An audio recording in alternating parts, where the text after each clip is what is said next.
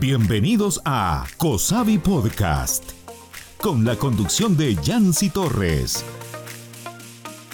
Hoy hablaremos sobre cómo prepararse económicamente en caso de una crisis mundial.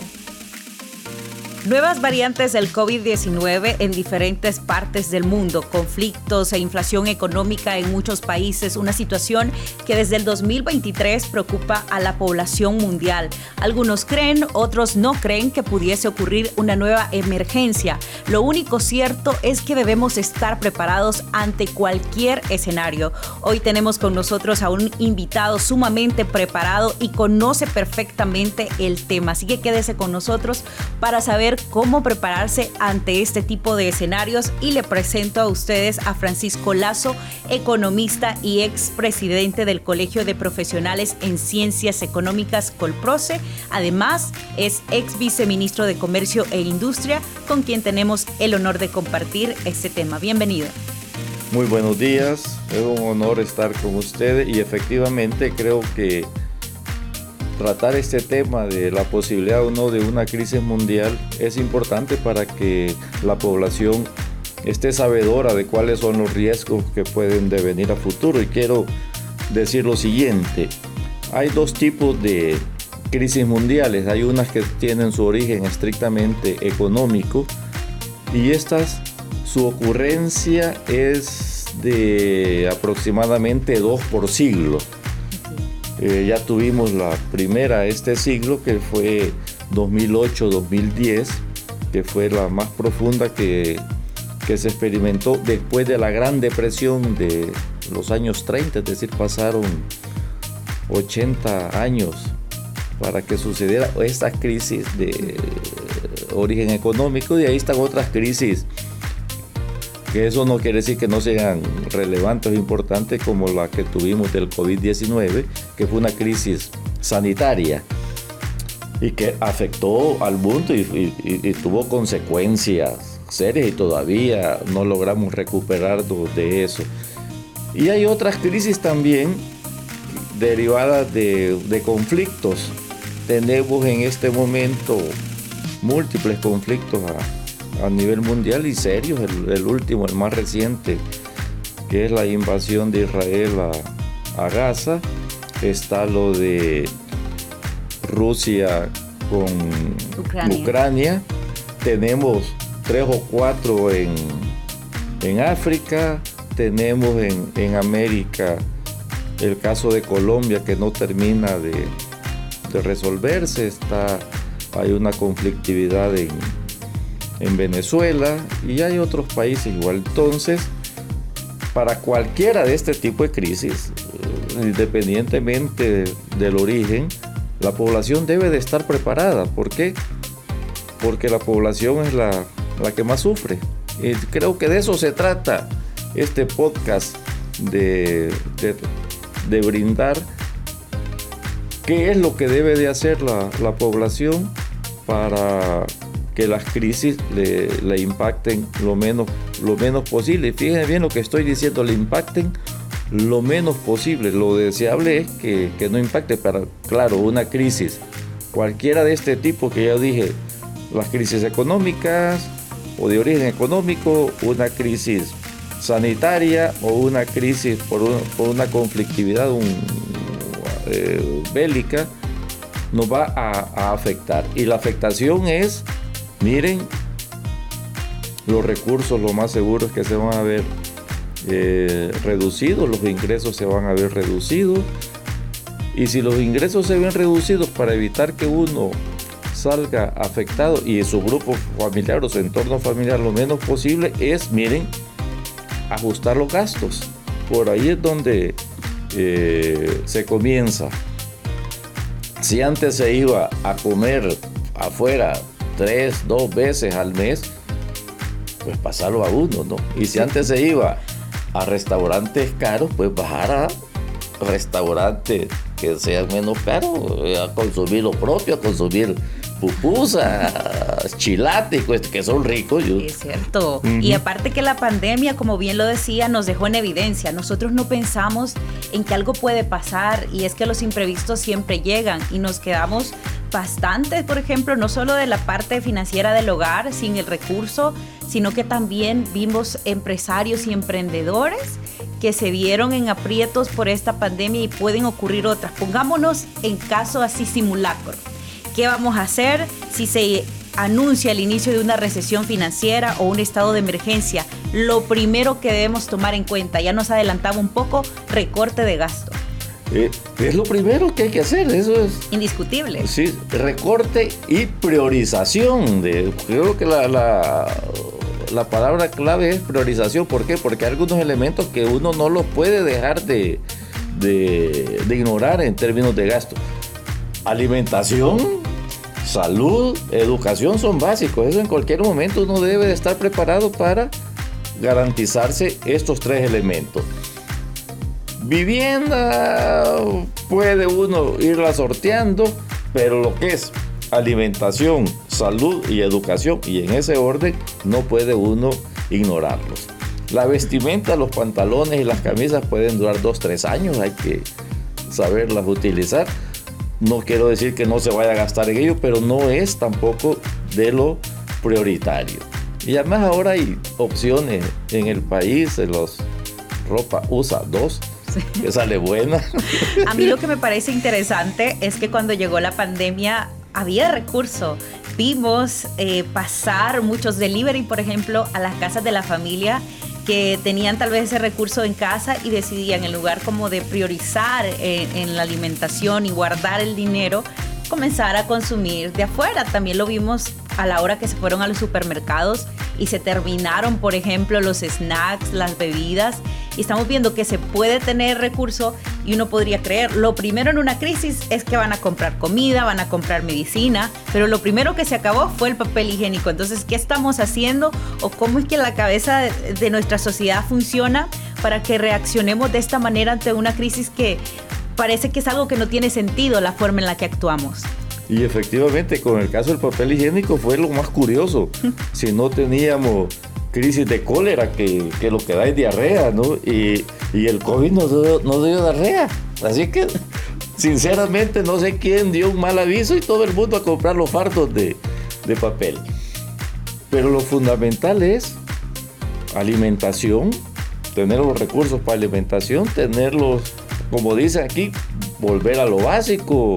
Y a nosotros nos gusta los tres comidas básicas, la tortilla, eh, los frijoles y el arroz. Y eso es lo fundamental y eso creo que lo debemos de, de, tener asegurado. Y ahí las carnes y otras cosas pueden uno ir difiriendo o reduciendo su, su nivel de consumo. Estoy hablando para, ante una situación crítica. Yo he vivido varias crisis eh, en lo que tengo de vida. Yo viví seis años en México y me recuerdo en los años 80 que teníamos devaluaciones del 100% de un día para otro. Uno anochecía con el peso a 200 dólares, perdón, pesos por un dólar y el siguiente día estaba a 400.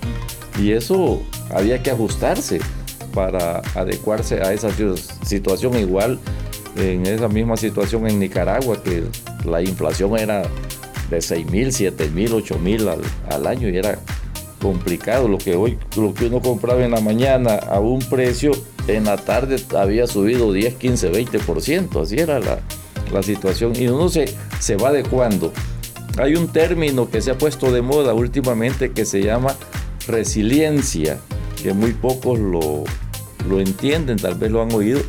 Y la resiliencia no es más que adaptarse ante situaciones adversas.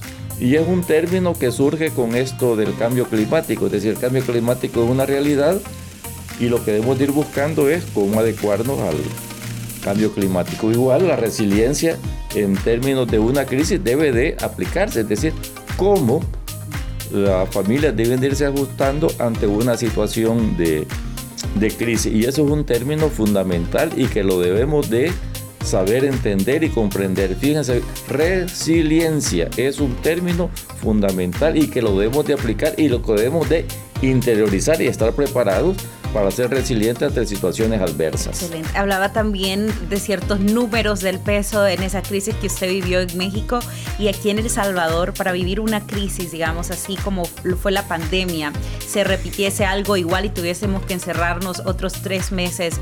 ¿Cuánto es el presupuesto que una familia promedio debería tener para defenderse durante ese tiempo? Sabemos que eh, se puede estar de repente sin eh, transporte, eh, algunos trabajos suspendidos. Entonces, ¿cómo hacemos? ¿Cuánto deberíamos ir planeando ahorrar o tener en nuestra cuenta para poder sobrevivir un tiempo así? Muy buena pregunta, muy buena interrogante. Creo que la respuesta la tienen en este caso las amas de casa, porque son las que llevan el presupuesto del grupo familiar y en estos eh, elementos que yo he indicado, en alimentación, ellas es lo que saben cuánto se gasta de frijoles, cuánto se gasta de tortillas, de maíz, de arroz, de aceite, del gas. Son ellas las, las que saben mejor de esto. No es que sea machista en lo que voy a indicar, pero generalmente el hombre eh, le proporciona los recursos a la mujer y la mujer es la que lo sabe administrar. Y de ahí viene incluso el término de economía. Economía viene del griego oikos y oikos es casa y es el manejo de los recursos de la casa. Entonces, hay que regresar a eso y hay que preguntarle a las que manejan eso. En mi casa me dicen, mira, hay que gastar esto, sí, sí, sí, y no me mandan al súper. Porque si voy al súper, yo vengo con una caja de cerveza y me eso no es necesario. Y en una crisis menos. Bueno, ahí nos queda otro mensaje. En caso de crisis, no vamos a dejar a los hombres a cargo. Y ahí la pregunta también para las damas de hogar que puedan opinar de cuánto creen que se puede eh, gastar o necesitar para sobrevivir, digamos, ese tiempo, esos, esos tres meses también. Y si mi sueldo no alcanza, digamos, yo estoy mi empresa me mandó a hacer trabajo con office. Mi sueldo no me alcanza estando así porque capaz yo aprovechaba en la oficina o aprovechaba de camino y hacía otras labores y había un ingreso extra. ¿Qué otras opciones podemos tener para generar ingresos en una época mala? ¿Qué podemos hacer? Bueno, si, retornamos a lo que fue la pandemia, que ahí no hubo chance de, de otro tipo de, de ingresos, ¿no? Vimos que prácticamente cerrado durante 3, 4 meses y no había oportunidades de otro, aunque sí se abrieron muchas, muchas fuentes de trabajo que antes no existían, que son los delivery. Mm. La proliferación de motos que tenemos ahora, que son 600 mil, si no me equivoco, ese incremento fue producto de, de la pandemia.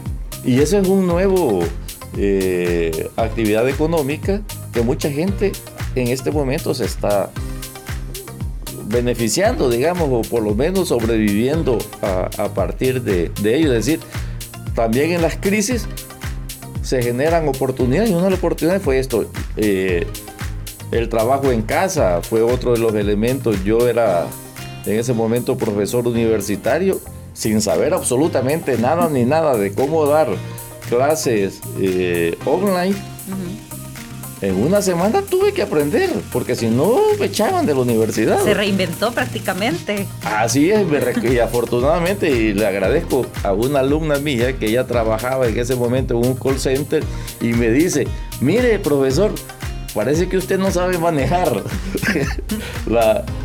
los programas. No, no lo sé. Y pasamos un fin de semana online, ella capacitándome. Pero qué bueno también aceptar en un momento de crisis que necesitamos ayuda de otras personas. Creo que también una es poner los pies sobre la tierra y decir en qué posición me encuentro, qué necesito para salir de aquí, reinventarse. Y menciona eso de los delivery, yo vi gente hasta en patineta, ah, gente que andaba a pie, entonces toca también pensar Puede ser que nosotros, digamos, algunos no tengamos en ese momento la capacidad de sostenernos económicamente o tener ese fondo, pero otras familias que tal vez sí tienen esa posibilidad económica están ahí esperando a alguien que les ofrezca un servicio. Toca ponerse ahí, como dicen, la botas de guerrero y salir en búsqueda de ese recurso, ya que a veces nos hace falta esa planificación hay que resolver, bien lo decía. También sabemos que cada vez Es súper difícil conseguir lo que antes conseguíamos con el salario normal, con la disponibilidad de dinero que teníamos, inflación. ¿Cómo podemos ir surfeándola en una época en la que mucha gente dice, hoy el dinero no alcanza y esto es a nivel mundial? ¿Será que si no alcanza o es una administración o qué podemos hacer? Porque es algo que se da y lo estamos viviendo y lo que necesitamos es soluciones. Bueno, dinero siempre se genera. Del 2020 a la fecha, los cinco millonarios más multimillonarios del mundo duplicaron, si no me equivoco, su, patrimonio. Es decir, las oportunidades están para quien sea abuso para esto. El problema es el grueso de, la población, la inmensa mayoría de la población que no tiene esa capacidad, que es la que tiene que, que ajustarse y ser inteligente al respecto. Les voy a poner un ejemplo de, mucha gente que es lo que hizo.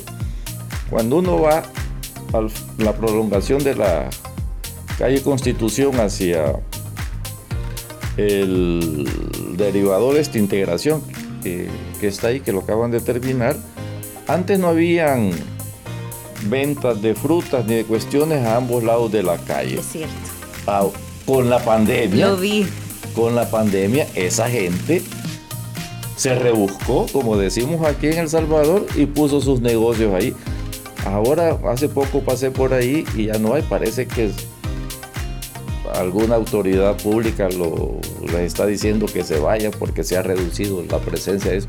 Pero eso fue viva imagen de una capacidad de resiliencia, de una situación de crisis, la gente salió a, la rebusca vender eso y que nunca lo habían hecho, porque he platicado con un par de personas, es decir, en las crisis salen oportunidades y sale la inteligencia de, la, de las personas. No estoy hablando de que tenga capacidad de, que haya tenido estudios, no, no, no, no, la misma necesidad lo obliga a la rebusca. Y qué bueno que alguna gente de estas eh, tuvo esa oportunidad y lo, y lo realizó. Eso sucede en, las épocas de, crisis, ¿no? Que la, en la rebusca sale la inteligencia. Eh, y, mucha gente salió adelante, otras salieron complicadas que no tuvieron la oportunidad de hacer eso y, estuvieron complicadas. Veíamos en las calles, que incluso aquí cerca, de la gente que salía con las banderas blancas a rogar ayuda, a pedir ayuda y eso fue parte de las familias tradicionales salvadoreñas. Hablemos ahora de las empresas y emprendimientos. ¿Cómo podemos ahora ir protegiendo nuestro capital ya con esa lección de la pandemia? ¿En qué podemos ir pensando? Porque vinieron todo tipo de empresas grandes, desde aerolíneas, eh, empresas muy importantes que tuvieron que lamentablemente despedir gente o reducir, digamos, ciertas ah, operaciones que tenían para poder sobrellevar esta crisis. ¿Cómo nosotros como emprendedores podemos ir protegiendo nuestro capital para algo así? Bueno, ahí hay que saber diferenciar eh, diversos sectores de la población. Uno es la gran, gran, gran empresa multinacional que salieron complicadas. Y muchas de ellas eh, quebraron. Hay aerolíneas que están en una situación muy, muy crítica, que es de lo que más eh, se complicó en, ese momento, también las navieras. Vemos las dificultades de comercio de China con, el continente americano que, que se complicaron. Y tuvimos la, la crisis de los contenedores, que se le llama que todavía tenemos exceso de contenedores en este lado del mundo y en China hay menos. ¿Por qué? Porque se redujo, se redujeron los flujos de, de, comercio. Y eso salieron complicados. Pero no hablemos de qué es lo que ellos tienen que hacer. Ellos tienen sus gurús económicos que les ayudan en esto. Pero hablemos de, de la gente, del emprendedor pequeño, del de la tiendita, el que pone la pupusería. Miren, mucha gente en, en la pandemia continuaron con esto. Lo que hicieron fue con su teléfono celular Dijeron, mire, le llevamos los productos a su casa. Sí, es cierto. y como pudieron, adquirieron una moto, una patineta, una bicicleta o zapatos tenis, en todo caso, pero se la rebuscaron y fueron y se crearon pupuserías, panaderías y todo que, que se defendieron bajo esta modalidad, ya lo dije también los, los de aquí de, la prolongación de la, de la, calle Constitución que salieron a, la orilla de la calle a, a vender. Es decir, las necesidades obligan a que la gente se reinvente y qué bueno que así fue porque lograron eh, minimizar los efectos negativos de, la crisis de, la pandemia. Ojalá que no vuelva otra, aunque dicen que ya hay de nuevo COVID aquí, pero estaba hablando con un médico eh, muy, muy amigo mío que le dio COVID en estos días. Mírame, afortunadamente este es un gripón, no tiene las consecuencias del COVID original de, de 2020. Es, es menos agresivo, pero igual es pandemia. Ojalá que no nos vayan a dar otro encierro. Y ojalá que así sea. Y si no, pues usted siga educándose financieramente. Es sumamente importante. Le agradecemos a usted por el tiempo que nos ha regalado, por todo ese conocimiento. Nos ha dicho cosas clave y me encanta que lo hace con ese humor, también con esa facilidad de palabras para que la gente comprenda que sí se puede salir adelante, pero me queda a mí el mensaje de resiliencia. Así que gracias por haber estado con nosotros. Bueno, ya hay una adepta más de la resiliencia.